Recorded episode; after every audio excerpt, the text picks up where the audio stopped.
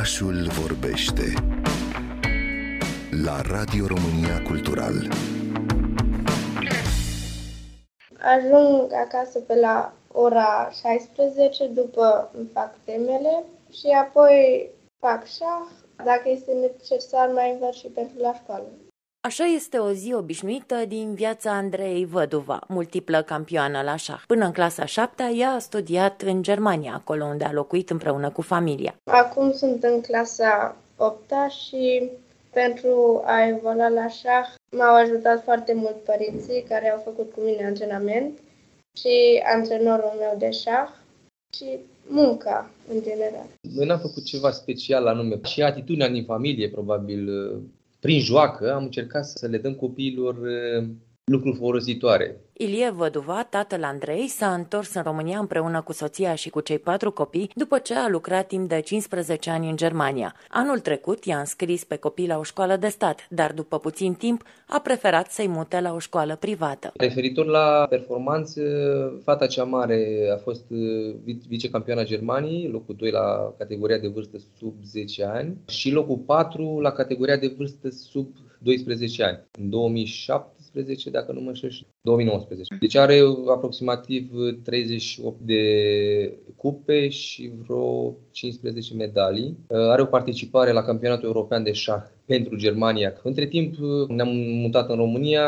Anul ăsta au participat la campionatele naționale de șah. Noi, când am ne-am întors anul trecut din Germania, i-am dat la o școală românească numai că nu s-au adaptat cum ar trebui. Cred că atitudinea a contat mai mult, atitudinea profesorilor a contat pentru fata cea mare. Cred că pentru fata cea mică, să zic așa că ar fi putut, clasa întâia ar fi putut să recupereze, dar fata cea mare da, era în clasa 7 și nu, ne nu, nu neapărat curicula era problema. Problema era atitudinea profesorilor, că asta, asta ne-a făcut să, să venim la școala germană din București. Până la urmă, ce are nevoie un copil înzestrat? Ce trebuie să-i ofere părinții? Dar școala.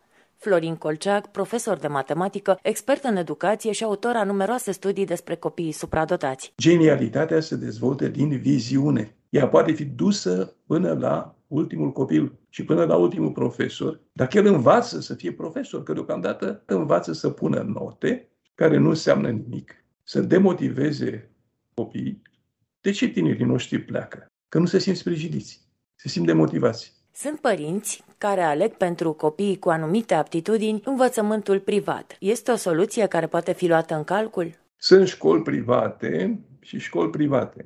Unele au uh, venit cu niște tradiții excelente, alții nu. Sunt uh, sisteme și sisteme. În uh, Finlanda, de exemplu, școlile respective primesc acreditarea și li se prelungește acreditarea dacă la examenele internaționale ă, copiii lor iau medii foarte înalte. Și ei reușesc atunci, ă, mergând pe o curiculă care este internațională, să se dezvolte. Altele vor să facă, au banii necesari, nu primesc acreditarea. Singapore, de pildă, are o curiculă extraordinar de interesantă. Japonia, de asemenea, extraordinar de interesantă. Până în clasa a patra, ambele țări îi învață pe copii să scrie, să citească, să se bucure de viață, să se organizeze, să lucreze, să lucreze pământul, de pildă, să se încadreze în proiecte. Îi învață să poarte social. Nu îi pun să facă altceva, pentru că nu, nu corespund etapei de vârstă pe care o au. Și sunt uh, cele două țări care sunt campioane mondiale. Singapore pe toată lumea, iar uh,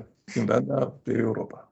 Cu toții știm că Ministerul Educației îi sprijină pe copii prin organizarea de olimpiade și bursele pe care le oferă. Până la urmă, cel mai important rol îl au profesorii la clasă, dar și centrele de excelență. Radu Sechei, consilierul Ministrului Educației. Cred că Ministerul Educației poate face mai mult, însă doar prin profesori. În primul rând, prin profesorii de la clasă. Și legea Educației Naționale prevede deja din de 11 ani acele planuri individualizate de învățare, prin care să fie sprijiniți tocmai tocmai acei copii care sunt oarecum în afara mediei, fie că sunt cu abilități uh, foarte înalte, fie cu competențe și abilități mai scăzute. Și atunci, pentru acești copii se pot face planuri individualizate de învățare, astfel încât ei să-și uh, atingă nivelul optim de dezvoltare, să poată să-și folosească uh, abilitățile, aptitudinile naturale pe care le au uneori, fie că vorbim de sport, fie că vorbim despre gândire logică, matematică. Și cred că inclusiv posibilitatea de a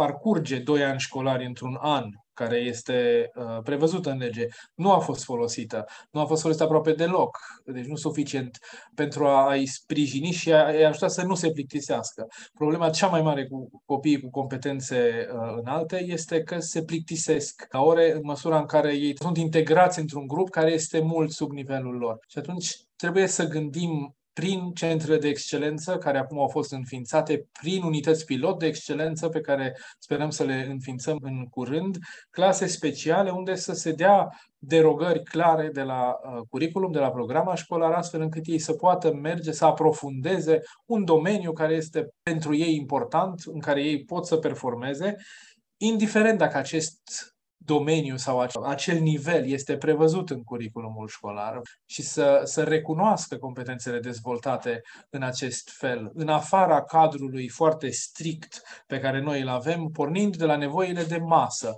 Pentru că nevoile de masă vor rămâne. Adică trebuie să existe și trebuie să răspundem acestor nevoi de masă. Însă trebuie să îi sprijinim și pe cei care fac altceva și fac mult mai bine altceva.